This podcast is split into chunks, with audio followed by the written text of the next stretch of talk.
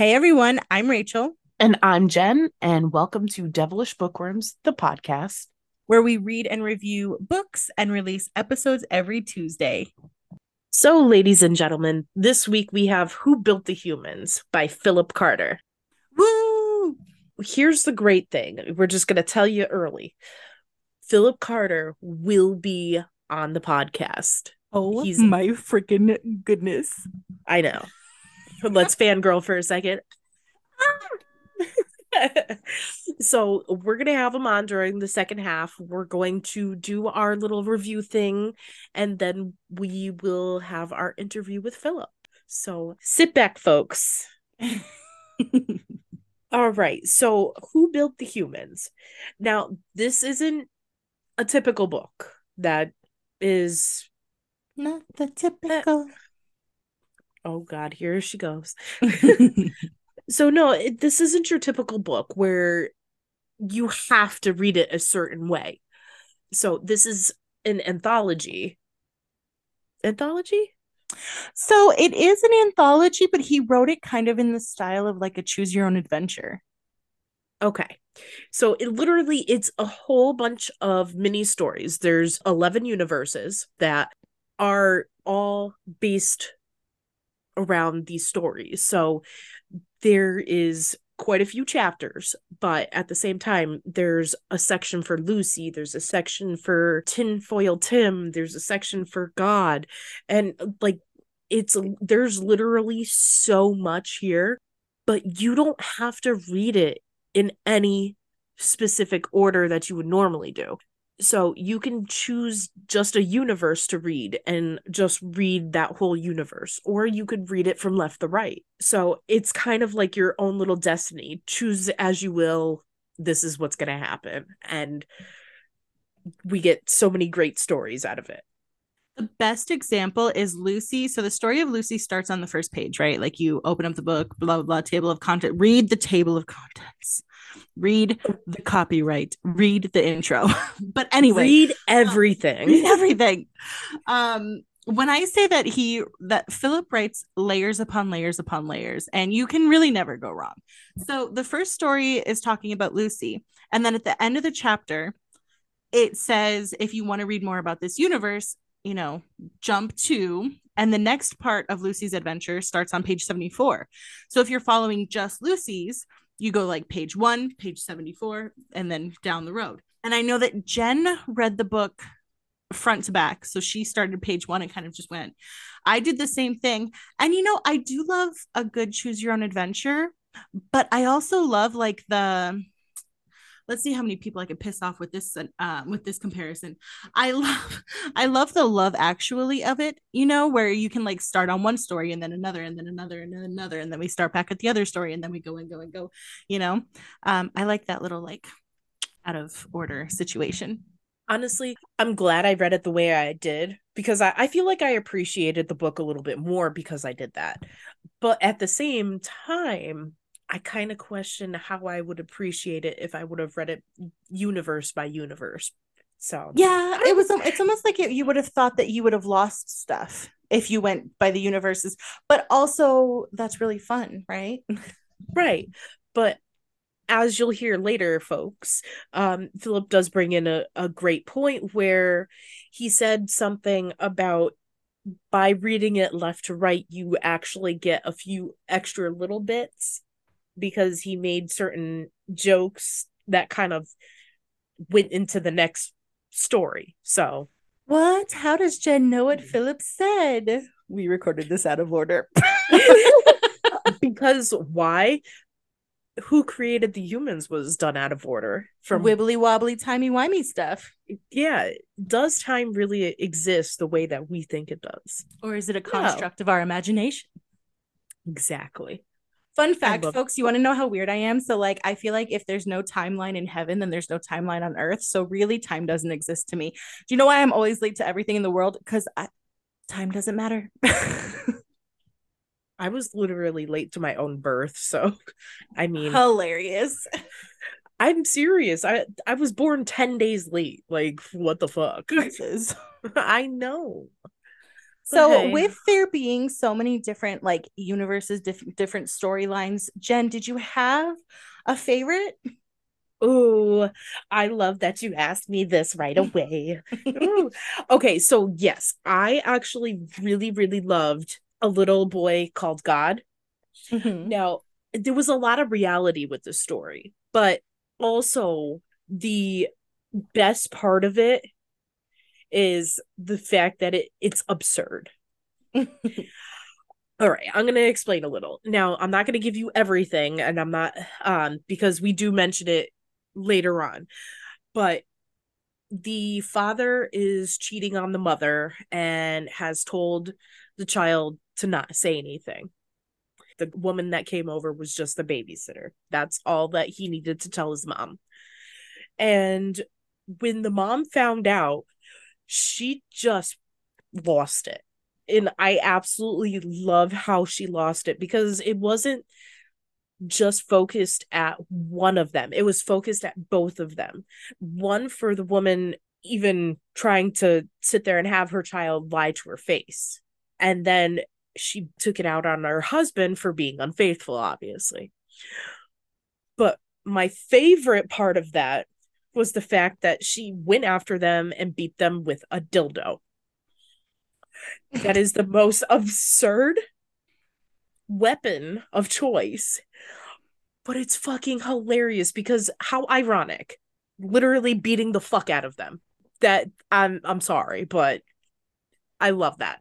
You know what's kind of funny is that I don't know if he intended for this to happen, but like there's also a bit uh, yes, it's it's ironic and it's and it's a little random and kind of ridiculous, but at the same time she's beating the adulteress and the adulterer with the physical embodiment of the sin itself. You know what mm-hmm. I mean? Exactly. Like, I just love it. It honestly, it was so great, especially like I said, how absurd it was because once you read the story, you'll understand why it's so absurd because I'm not going to exactly tell you, but it was just it was done so brilliant. and I appreciated every bit of that.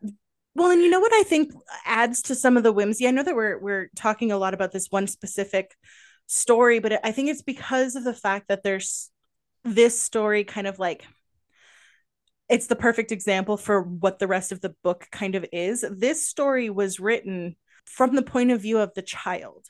So, mm-hmm. of course, the child is going to see some very serious things as random, as silly, as crazy. You know what I mean? Because he he's looking at it through these child eyes you know this this child lens and then all of a sudden you get glimpses of the um, seriousness of the situation you know what i mean when the mother pulls him aside or when you know i just i thought that in and of itself was gorgeous well and see a, a lot of the stories are kind of resembling that same aspect where you have a lot of absurdities, but it brings it back to reality of mm-hmm. absolute life. Like one of Lucy's stories where they actually created her. So humans don't have to actually go to the afterlife, but there is an alternative to final death. Mm-hmm. And I think that was absolute genius the way he did that because it brought reality in there but also absurdity that all the humans would eventually kind of rebel against Lucy. And the, I don't know. I don't know how else to to really describe it, but like I said, he brought the the aspect of reality to it, but with the absurdity of every, everybody rebelling all at once and no one honestly standing by Lucy. It's like that's like saying that everybody in the world is going to overthrow the governments all at once, all at the same time. It's never going to happen. Mm-hmm. It, no matter what, there's always going to be one or two people that stand by the side of the government, or however many people. But at the same time, it's like the reality of it could possibly happen, or the fact that, you know, Lucy, who was an alternative to a final death, has now become death herself. and it's like Lucy in the sky with diamonds. Sorry. but it oh you're fine but it, it's just it's one of those things where it, it makes you have like kind of like an existential crisis like thinking about some of the stories Yeah, a thousand percent. did you have a favorite story I did. And and I I wonder if I wonder if listen, all this his entire book, this entire book is basically just an experiment. It's a look into the human condition, not theology, but you know, death, the afterlife, um, all all of these things. And I wonder if it's a little bit indicative to who we are as people as to what our favorite stories are, you know? Okay. because um you liked a story that was you know centered around adult themes um a little a little serious a little you know delves into the family dynamics and all that but Oh. also with dark humor yeah exactly also with that um with that veil of absurdity right Yeah. and i think that my favorite story was um what's it called on selfhood okay which is just poetry. It's just alliteration and poetry that's basically talking about who who people are and and the absurdity of the media and the image that we portray to other people. My favorite quote i swear to god if we have the same quote written down again i'm gonna lose my shit. So my favorite quote from from on selfhood is the inner self takes selfies while selfishly shielding a shawarma from swarms and swaths of screaming socialites smiling sadly as her favorite song thump thumps through the brickwork of an old mill now repurposed as a nightclub set to remove more clothes than it ever produced okay. Man right? Just that one sentence. I'm just gonna leave it at that. But yeah that was my favorite story. Okay well i can definitely say that wasn't my favorite quote in that story but i actually did write down a moment because if this isn't like something that i don't know if everybody's thought but at least one point in time i know both of us have probably thought something along this line but it goes like this uh she sighs as if the body he's pining for isn't hers and it isn't. It's the idea of a person he's after and she's barely even sure she's an idea or even a person. Now Mm. you you sit there and contemplate like okay what is life? Am i really real? Am i really living this kind of life? Am i like you start having that existential crisis like i said where you sit there and you think about all these different things and you start to wonder am i really this or is there more? Is am i more? And mm-hmm. i don't know he he brings out so many freaking questions in you and i love the fact that he he makes you think like literally every story makes you think about something or makes you feel something and Mhm. i don't know i love that Well, I think because I wrote down right after that quote, right after the quote you just said, it says, He's chasing her outer self, but as you know already, unless you're a complete idiot, she is the inner self. I've said it enough times now. Catch up. And Yeah. first of all, the idea of, you know, people chasing outer people who you know who you think someone is is who you're chasing you're chasing you know not only the the visual but also who you are creating that person to be, right? But Right. also, one thing that I love that he does is he throws things in there. I've said it enough times now, catch up. Things like that. When we were, you'll hear it on the, well, you'll hear it when we interview him as well. He's talking about something and he says, you know, my client has nothing further to say. And he throws that in at the very end. And there's something about those weird little fourth wall breaks that I just find so elegant. I just love them. Which is funny because in the back of the book he actually makes a comment about breaking another fourth wall. And it, I, I actually laughed during it because of how many walls he broke. Yeah. it's just like it's great. In the but- copyright, he says, you know, I, I I'm tired of cleaning up after you people. oh my god. Please I don't know why, but- copyright seriously. We'll talk about it until the end of our days. You know what's funny is i, I didn't bring this up to phillip but um, i read the copyright page for the cosmic comedy collection to my dad. And he mm. was like oh my god he's british. And i said yes. And he goes i need to hear him say read that copyright page in his accent.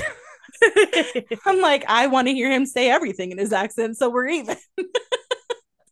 Well okay so side note I, I the first thing I said when I got on the interview was okay, just say the most nonsensical nonsensical sentence that you could think of.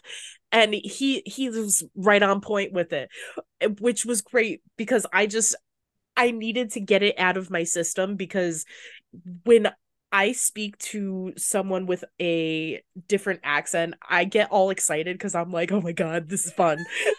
I get excited because I have customers that come in from Ireland and I love hearing them speak. I have customers that are from Italy originally. And I have a customer that goes, ah, please, what's a the daily number? And it is like literally my favorite thing ever. Every day it makes my freaking day. So just it made my day that he had a nonsensical sentence right up front, right on cue. It was perfect. well, I love linguistics anyway. I love accents. I love all of that. And I think that's part of why I dig Phillip Carter as an author because I, we'll say it a million times in the pod, but it's fluid. Everything is fluid. The way, you know, just his concept of the English language is just so, and ideas, it's just forever malleable. Like I keep saying, like he makes you think. I mean, the fact that he literally put in his book, and I'm going to read this verbatim. It says, Perhaps this is all a metaphor. Maybe we are all dead already, and this degrading world is proof we are just an echo of a memory of a, a slightly less depressing race of beings. And it's like, whoa. Okay, well, that sentence makes me want to throw up an existential dread. Yes, exactly. like literally the entire book is like this and it's it's fantastic because as we point out in the interview, like he also kind of makes fun of humans for being stupid, which I have to agree because we've lost the the importance of thought and wisdom and intelligence and we we've lost all that and no one wants to actually like sit there and gain it back. We're just kind of set with where we are. No one wants to gain any more knowledge than what they already know. And he actually had a quote saying, Most of us are just happy idiots. It's easy to know everything if your definition of everything is the only things you know. That is literally the human race right now. We only want to know what we know, and that is it. We, we don't want to gain further knowledge. And I love that he pokes fun at that in a comical way and not in a like a uh, mean way but it's it's great it's it's insightful yeah. it, i don't know you know what's funny is that brings to mind a um Fitzgerald quote from The Great Gatsby. Daisy is talking, and she's talking about how when she was um, pregnant with her daughter, she and she was told that she was a girl. She said, "I hope she'll be a fool. That's the best a girl can be in this world, a beautiful little fool." And i feel like that also kind of blends just right on into the theme of like you know happy little idiots yeah absolutely I hope that you enjoy um, listening to us talk to Philip because we had so much fun talking with him. Honestly, it was a blast, and I, I really, I'm sorry for like, oh my god, this was so awesome. I like, I, I, but it was. It was so awesome. So i'm not sorry but i am. All right everyone. Well enjoy. So everybody i hope you're excited for this and i hope you're ready for this nonsense because here we are three chaotic brains. Yeah. So phillip carter here we go. Take it away. Hi. Hi. how's it going? Okay Wait, you gotta say it. we just gotta get this out of the way now. You you just have to say a complete nonsensical sentence. I don't care what it is, but oh I just need the accent, man. I just gotta hear it. You're gonna talk to him for half an hour. It's like literally right now, I'm just crushing a rubber dinosaur to death. That is fantastic. It's not even not even nonsense. I'm actually doing that. Jen, I'm so obsessed with you. I can't. I'm sorry, but I got to get the giddiness out of the way for the recording. We're So- already recording, by the way. we are. I know. oh, God, so literal. Okay. no, I'm just I'm just really used to like doing the podcast thing myself and like having other authors on and they're like, Are we recording? I'm like, we've been talking for an hour. Of course we're recording. Well, you're when I was on with you, it was very just like chill and laid back. So it was so easy Yeah. for it to go from like, you know, eh, just casual conversation to, you know, yeah, it was a lot of fun. it was. I do want to do like more long form stuff. I'm thinking rather than doing like one every two weeks, just do a really long one every month. That'd be cool. It's a lot of fun. awesome. Jen will have to be on the next one. As Yeah, long that'd be as I'm not working. I know. My schedule's a mess. I know it really eats into your day because it was like 5 a.m. for me when it when the last one ended. I thought we were only Really? chat- Yeah, I thought we are only going to chat for half an hour, but it just like went off the rails. Well, my Zoom will literally just shut down in 40 minutes. So we have no Yeah. choice. Mm-hmm. no, I appreciate the format. we had to put ourselves on some kind of a leash because if we didn't, we would, you know, just do the same. Mm. It- we have no self control. I mean, we can literally talk for six hours and not even flinch. Yeah, I got it. That's like a normal phone conversation. Yeah. All right. So why don't we get into it so that way we don't lose our 40 minutes? Absolutely. Okay. So, Phillip, I do have some questions, and I want to start off with the um, copyright and in- intro pages because I think Jen is obsessed with your copyright page. I am indeed because I I actually mentioned in the last one and it it just it tickled my fancy the last or when I read it again. I'm so glad that you noticed. Oh, did I actually have to point it out? I don't remember.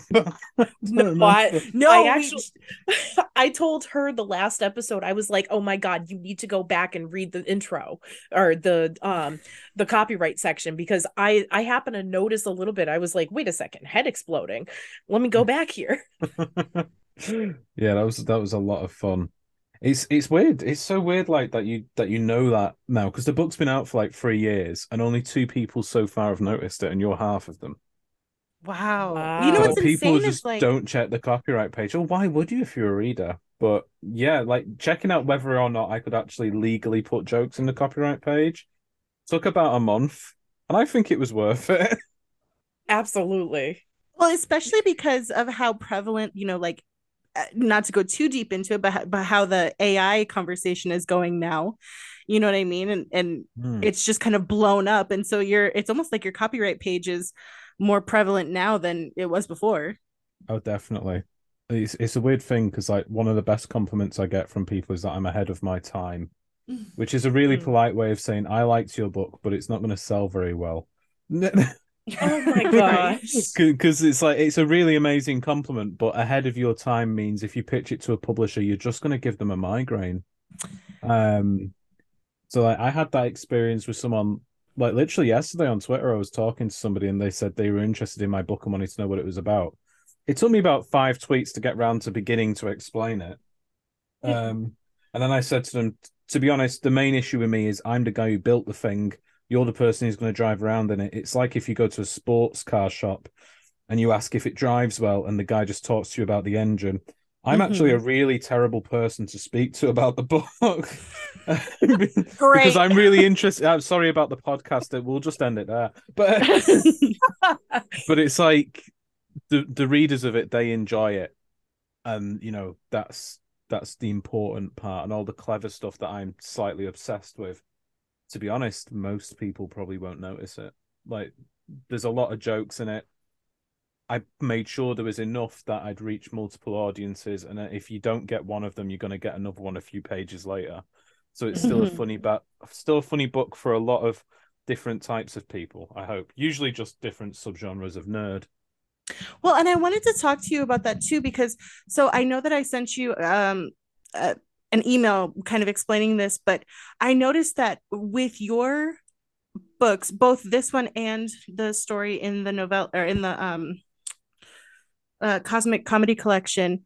Yeah. So it's like of course words have meaning but with your writing the meaning is fluid it's you know it changes and you play with with um, definitions and and um, double entendres and and ideas sentence structure and it's beautiful to read it's like listening to you know like okay guys i really i recently discovered ren and he does a lot of that in his Oh, raps wow. he is- recently does that with his raps and i'm just like layers upon layers Yeah, that is really interesting because I've I was literally compared to Ren last night stop by, by, by, by someone on my Twitch stream.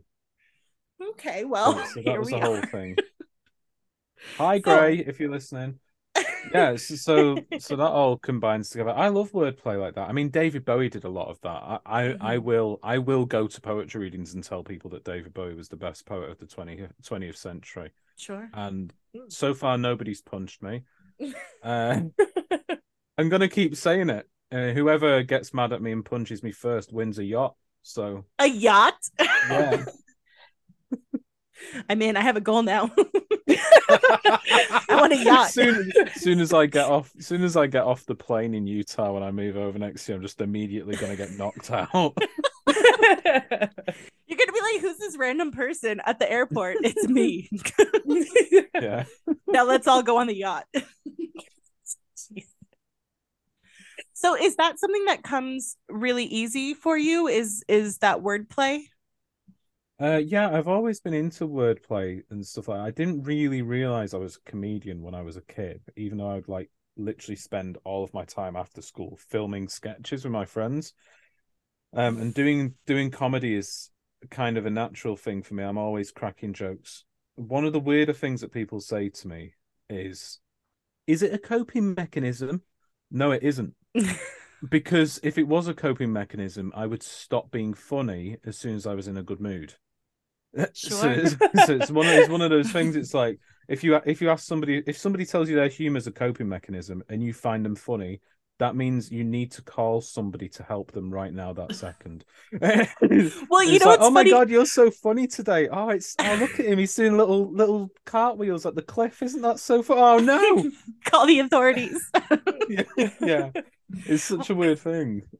One of our first conversations, eh, you were like, "Oh well, why why am I the one who's the first on the pod?" And I'm like, "Well, you know, it's it's the comedy thing. You know, there's there's got to be a little bit of darkness in there. You know, a little bit of you know camaraderie." And then you were like, "Yeah, no, I'm Mm. just funny." Yeah, there is. I mean, the darkness in comedy. I, I find turning the darker stuff into like zany stuff a lot. It's a lot of fun, and definitely like for artists, if you can turn something you've been through into like a story or a painting, even or a poem, then it's it's an interesting way of processing stuff for Sure. people. Um, not so much for me. I'm actually really introspective. So like I've had bad stuff happen in my life.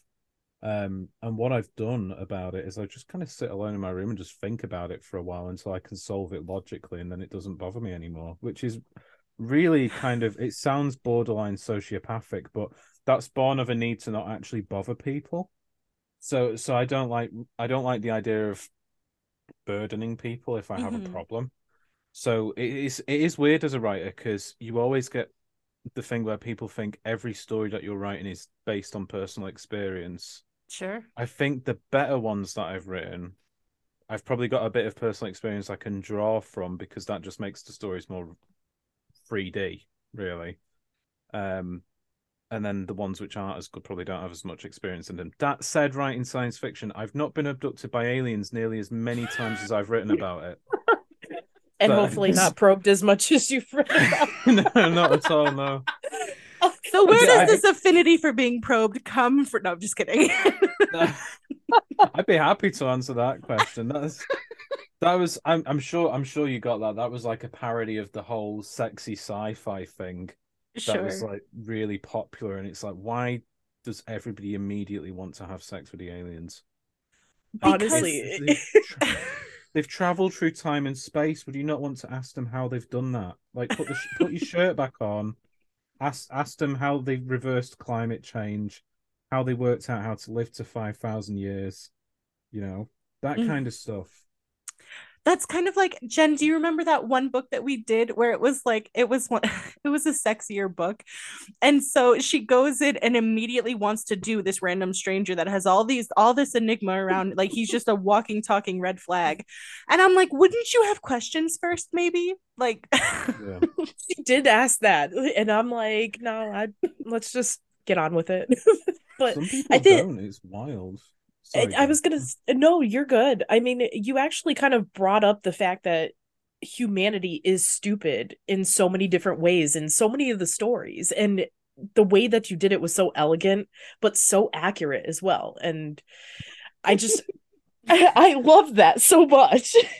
I love that. I need that as a review or an advert. That's brilliant. Thank you. I'm glad someone noticed. I'm well, sure I mean, loads it, of people have noticed actually, but yeah. I was gonna say it's hard not to notice, especially when the fact that you you brought up so many great points, especially you know, uh, not thinking about just regular things and how we exist and like what we should do or not do in life. So I I mean, I don't know, it was you just did it so well. I I just I couldn't stop like writing things down. I'm like, oh, I love this. Oh, I love this. I love this. I'm gonna have to bother you to get a written review out at some point. My my my sale my sales at the moment do not reflect how much people love the book, and it's really weird because people do love the book, Mhm. and I'm like, what have I done wrong? I actually know what I've done wrong, and it's really boring and not podcastable. But for anybody interested, I'll summarize it in ten seconds. I was more interested in writing than working out how to market a book, so I'm only good at the first one. well, I I mean, see- Shit. I, at the same time, we're not great at marketing either. We're we're still We trying to get our so our hard. feet wet. Yeah, podcasts market themselves though if they're interested, in yours is. So like it'll just snowball. it'll just snowball. Again, the numbers don't reflect. Very accurate. It'll it'll catch up. Um let me see i wanted to ask um so because this is this is a book that's basic that's made up of a bunch of different um universes they all have their own tone they all tell their own story and they all have they all kind of gave me a different feel when i was reading them you know like there would be one where you kind of it was kind of it was the one about um how basically humanity is a video game and it kind of gave me a little bit of like free guy or tron vibes and then Mm. you get then there was the one about um it was a child called called god or a kid called god um and that one kind of gave me vibes of like it was weird because it was kind of like the universe of like Edward Scissorhands, how everything was like suburbia, but also kind of funky. Um, I get that, yeah. I kind I I really loved that one. Um, Mm. how was it in terms of keeping the tone? How did you approach writing all of them um, to keep the tones separate and to not kind of like blend the universes into each other, if that makes sense? I tend it, it's really weird. I, I'd have like loads of different ideas throughout the day. So when I was initially writing it, I was writing it on the floor of my mum's living room, didn't have an office or a desk or anything, just sat on my laptop. And I'd have like three, four ideas come into my head at once. And what I did is I had all of the chapters of the book in their own Word documents. So I'd have at one point, there was more stories in the book. There was 50 tabs open on my computer. And if I had an idea that I liked for one of the stories, I'd move it. And sometimes I'd come up with a line of dialogue for Lax Morales, for example. It would be too funny. So I'd give it to God. Or Mm. God would say something that was quite poignant. And I thought, well, this doesn't suit him because he's an idiot. I'm gonna, gonna give it to gonna give it to somebody else. Uh, and that's that's how that works. And later on, I developed a system whereby essentially I've got playlists on YouTube for different genres of music, and I only listen to those like each genre of music when I'm writing a particular type of story. So then, if I go back and I play that music, it kind of takes me back to putting that kind of mode but definitely been doing improv comedy, which is something I seem to be good at allegedly. Um, that helps a lot because my brain quite naturally just jumps between things. The the trick for Who Built the Humans is making this complicated beast actually make sense.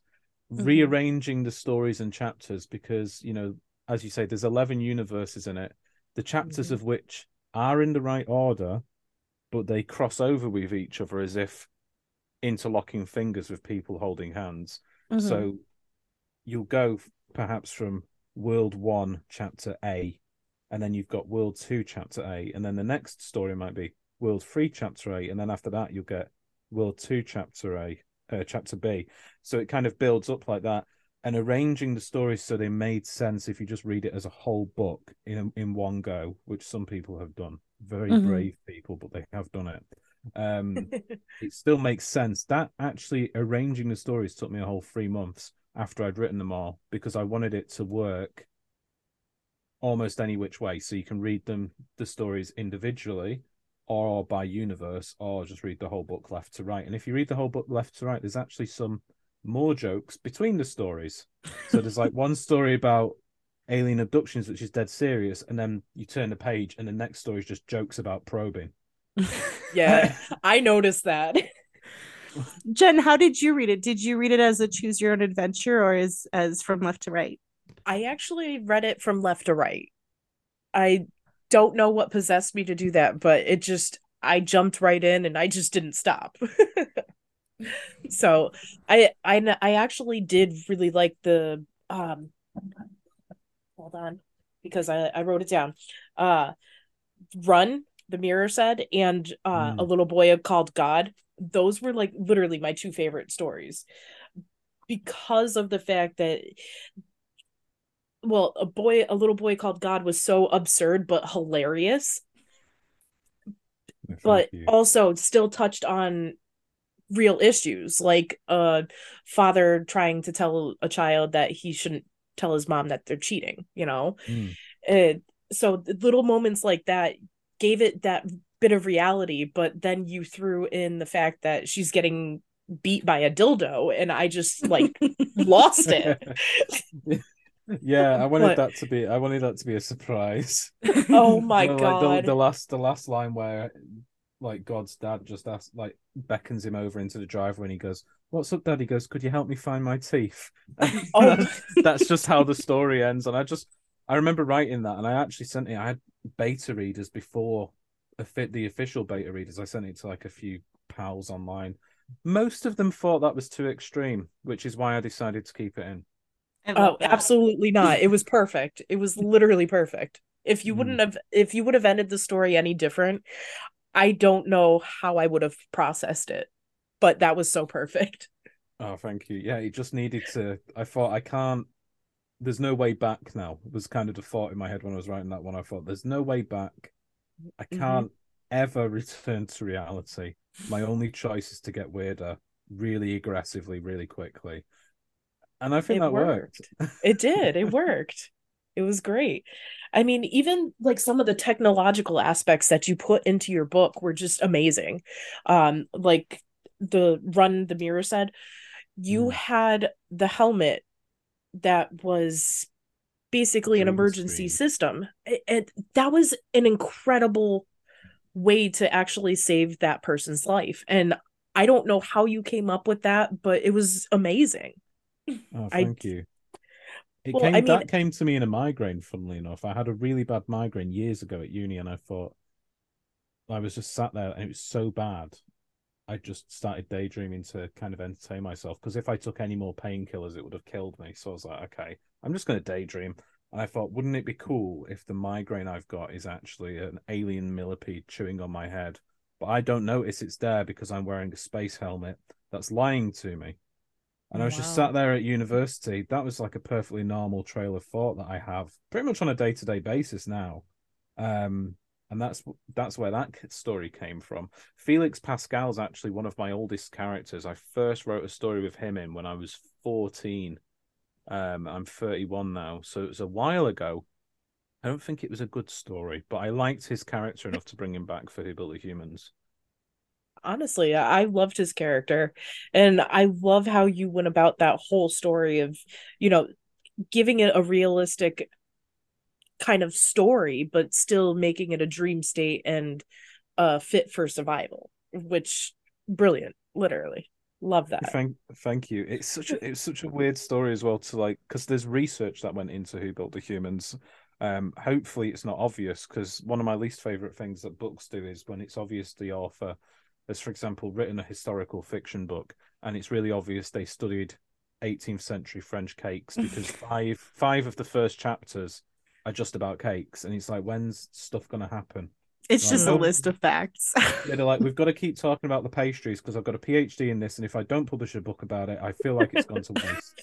and and that's the kind of feeling you get. And I really wanted that to not happen with my book. So for Felix's story, I actually had to research that particular part of the Scottish Highlands it's based in. What wildcats are there?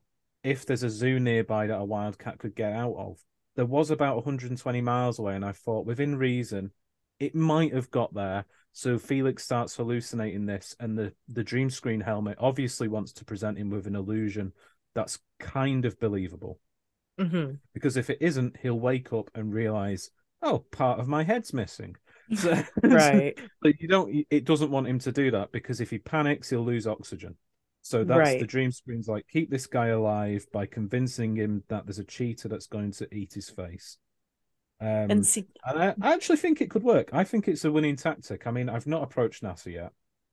well I, I honestly i think that's such great technology like that should be something that we have readily available for situations so i mean uh, the the more i thought about it i was like okay i i could see like buttons and different things that like i went full nerd into thinking about that Oh, that's brilliant.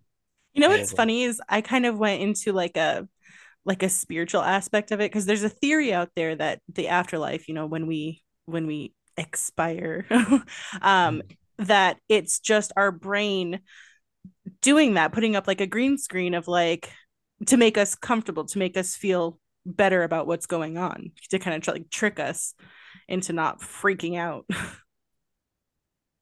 Yeah, I, I love that idea as well. I mean, there's there's a lot of afterlife stuff in the book. I've always been interested in the afterlife. I I don't know if I'm an atheist or not. I mean, I, I am. I just don't like. I just don't like the label. You, Mm. you you say atheist, you imagine someone, you know, bullying religious people on Twitter, which I I don't do because I'm an atheist. It's just fun. it's just a hobby. It's just a It's just- Tuesday. It's not because they're religious. It's because they're also on Twitter at the same time. It's just like you know, it's convenience. that's hilarious Uh, oh like, why me? And you're like, well, you're here. So honestly, yeah, you, you were in you were in the way of the tweet. The tweet was sent out. You stumbled into its path. So be it. You know, maybe maybe God intended for you to bump into it. I don't know. You know the guy better than I do. Jesus. Oh. he has nothing to do with this. oh my god. Sorry. I can't handle you. Okay. So I I do have a question. Now, in one of your stories, you sit there and talk about different metaphors and um like one of those um points was what are student loans but really attacks on the future. Now, is that how you really normally think just outside of the box like that? That's deep as fuck. When did I say that? That's done, Rose. I agree with it. I agree with it. And you know, I what? I, actually so. think I remember what page it's on. If, if, if Jen, can we get- need receipts. If I can get this, ri- if I can get this right, I deserve like a Nobel Prize for being able to remember my own book. Something which most authors can't do. Oh no, my black hole literature just fell on the floor. Oh no. Oh no. I've been for the next one. I'm researching heavily into black holes, so I can mention them in one line of dialogue and not get yelled at by the two physicists that read my books. Oh. Um, That's hilarious. genuinely true. Yeah. Um, I think that was on Vanity. I think wasn't it the student loans one? No, it was on Love. It was, on, it was from On Love because On that was about- endings, actually. Ah, I knew it was You were very close though. Yeah. Um. Yeah. Student loans being attacks on the future. yeah. Ah, And then yeah, I agree. And you What were you were like you were like, uh, what is a train but a bus on a uh bus with a fixed uh destiny? Some national rail uh determinism. Mm. Oh, blah blah blah. Let me see. I'm sorry, my phone. no, my phone went like all over the place. Uh, lateness always arrives earlier than expected, so it is really lateness in its nature. Boring. Uh, a boring life is just a death in which you are self-aware participating. It was just like you sit there and you th- like actually think about these questions after I, I'm reading them and I'm like, holy shit, is this literally how he thinks? Because that's fucking genius. It is how I think. Yeah. I was reading. I was like listening to. it, I was like, yeah, this. Yeah, yeah. I'd vote for this guy. Yeah. no, it, it's like it's a really deep way of thinking, and it, it's it's just amazing how you you put that kind of spin on it. Thank you. I've actually been tempted to republish the uh, on endings like mini collection from Who Built the Humans because I want it to reach a wider audience. It does really well in the poetry circuit. It kind of like sometimes I'll I don't get there's not many places you can read them out because it takes like a whole 15 minutes to get through one. Um, but usually I get like 75% applause, 10% confused look, and the other 15% are angry, but they don't really know why. Um, which, which happens because especially like the on poetry one, which literally just takes the Mickey out of poets. Um, and on endings does as well because there's a line here that says young poets think from pint to pint, pushing their poems into pamphlets, prams, and pockets. They catch each other in trains and congratulate congratulate each other's clearly very good bra- brains, creating new worlds that are better each time, but always metaphors for something. So the line there, I said, congratulate each other's clearly very good brains. I on purpose didn't use a clever word there because I was trying to make another point that the poets that I would bump into at these like fancier open mics that were very elitist would use clever words and not know what they meant. So I wanted to make the language in that really, really simple so they couldn't possibly, if they ever encountered the book, misinterpret the message. I love love that. and there's like there's so many there's so many layers to the on series. Like I'm really I'm just honestly I'm just glad somebody noticed. Thank you. It, well, there's literally so many different layers to your entire book, and it, it's hard to actually process all of them just reading it one time. So I'm sure there's a lot of stuff that we both missed because we we were reading in a week's time constraint. But if Mm. we sat down and actually read it a little bit slower and you know took it page by page, there's I know there's so much more to appreciate about it. Thank you. Well, and I think been that's part of why I loved it so much is because I love layers. I love, like I said, that kind of like double meaning.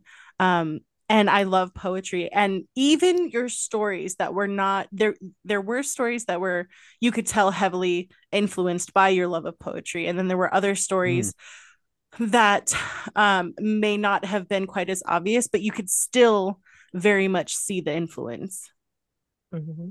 Oh, thank you. I'm really glad. I'm really glad that came through because I've I, I got told at uni like that. Um, I was writing a novel called The Stephanie Glitch at the time, and I showed a bit to my tutor. He read the first ten thousand words, and he turned to me at the beginning of the next class we're in, and he said, "Phillip, I think you're writing a really long poem." and I was, I thought at the time I was like, I don't understand that, and I went home and I had a few drinks, and then I went out and I had a few drinks, and I went home and I had a few more, and then I understood. I understood everything.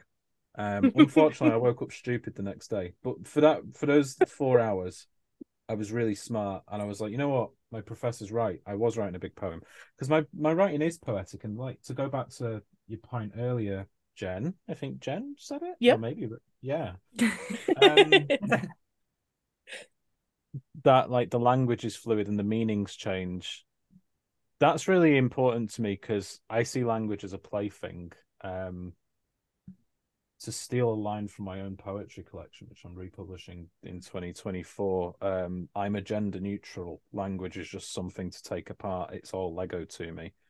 And that's kind of how I see a lot of things concepts, ideas. Um, for legal reasons, I don't see people as things that you can take apart. Never have, never will. Never once crossed my mind. My client has nothing more to say. Um, but yeah, I've I've I've always had this idea that you know, language is a very interesting thing. The way David Bowie, Gary Numan, musicians played with language. I listened to a lot of music growing up, and the way people play with categories and labels now, and I, I, I think that you know, people pin themselves to things like before. I said I don't want to be pinned to the concept of an atheist, and I know Mm-hmm. women, for example, who consider themselves feminists but don't want to say on Twitter they consider themselves feminists because apparently there's like 500 different meanings of that word Mhm. depending on which lunatic you ask about it. Mhm. And it's like there's absolutely no way forward when people are like that. So at the same time, you can be flowery. I wanted, especially in the harder science fiction stories in Who Built the Humans, like Lucy's universe, there's some really basic sentences in that story. And that's the first story. I was taking a creative risk there because some people they read basic sentences and they think you you're not capable of anything else. But the first sentence in Who Built the Humans is the first brought their dead in briefcases. So you're just seven words, and you think, what the hell are they bringing dead people in a briefcase for? What? Mhm. and it's weird, but there's no fancy flowery bullshit. Um, and the reason for that is, you know, I like playing with language, but we also need it to make sense. So Right. there's a lot of that's why my style's so balanced is because I'm always every single line I'm considering. And by the way, I redrafted that one over 150 times. Uh, Jesus. Oh my god. yeah, I know, right? Where's the where's the fucking Pulitzer Prize? Um, there is there was actually a deleted scene in Who Built the Humans. I'm going to go off on a tangent. Fuck it, that's what the book does. Um, there was a deleted scene in Who Built the Humans where God writes a book about his life right at the end, and he goes into a care home, and nobody believes him because the book is so weird, but it's an autobiography, and he tries to give the manuscript to a publisher, and a rabid dog chases him through a park and then tears the manuscript up. And as dog's being uh, as god is being mauled by this dog and he's like throws it off him for some reason he just starts asking random questions about it. He's like oh what breed is it? Because the fight's going on for so long the tension dies down. So he's literally wrestling with his dog for like four days and he's just like having a cup of tea and it's still gnawing on his arm. And he goes oh what breed is it? And the guy goes oh it's a pulitzer. And that that was like the joke that you know big literature prizes aren't actually healthy for literature. They're certainly not healthy for me because i'm so like i don't get competitive but i kind of get that thing that some adhd people get where it's like they feel left out even if they're Mhm. not necessarily left out which i think you know that ties into the alienation theme if we want to psychoanalyze it um but also the way my brain works is is weird um, so like I've sold books really well at Comic Con. I did really well at Comic Con. Everybody was proud of me. I'm the best president ever. I've not got small hands. All of that stuff, you know, all of that bragging. I'm the best, but then I go back home and I look at my Amazon sales. I'm like, oh my god. And it turns out that my fans don't tend to mooch about on Amazon very often. They tend to be geeks, nerds. I sold a copy to a drunk physicist at a bar. That was the last time I sold one in person and he liked it a lot. So Wow. that's kind of my audience, but it's like it costs a lot of money to get physicists drunk. I believe that. just he just bumped into me and he went, "You look like a poet and a comedian." I was like, "I am," and we just we just got chatting based on that. It was bizarre. I was like, "Right, so he's a physicist and a psychic. Maybe he's just a dyslexic psychic and he accidentally typed physicist on his CV." oh my god, I Oh love my that. gosh. Well, um, That's a good Phillip, we have about two minutes left. So, do you want to plug anything? Do you want to share any socials or any handles? Oh yeah, absolutely. So if anybody looks up whobuiltthehumans.com, fairly easy. Um, that'll take you to my link tree where you can buy the book, you can get a signed copy, or if you're flat broke, you can get a free sample, but I will harvest your email address so I can send you pictures of my cat. All of that's true. All of it is true. Um, That's so awesome. www.whobuiltthehumans.com. I'm also real Phillip Carter on most social media, where I tend to just do increasingly surreal little char- bits of character comedy.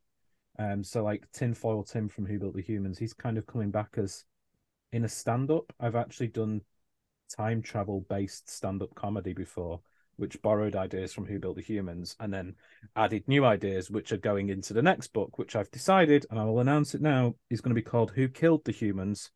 It's going to be smaller, darker, and meaner than Who Built the Humans. Ooh. And maybe not as good, but that's the rule with sequels. They have to be a little bit shitter. That is true. oh man. It's been Well- such a pleasure having you on. Seriously, It's been great the, the this has been really interesting. I'm so glad we did this. Thanks, guys. No, I'm I'm really glad that like you noticed stuff that I didn't know if anybody was going to notice. I just I wrote it because I loved it, and I had this idea in my head. Maybe in ten years' time, somebody would meet me at a book mm. signing and say I really liked this thing, and you've noticed it, and it didn't take ten years, which is brilliant. No, now now we just got to get your your book out there. Hell yeah! All right, Jen, now will you go ahead and tell everyone what we are reading next week? Next week we are reading A Court of Sugar and Spice by Rebecca F. Keeney. Christmas. Bleh. So Snows all around.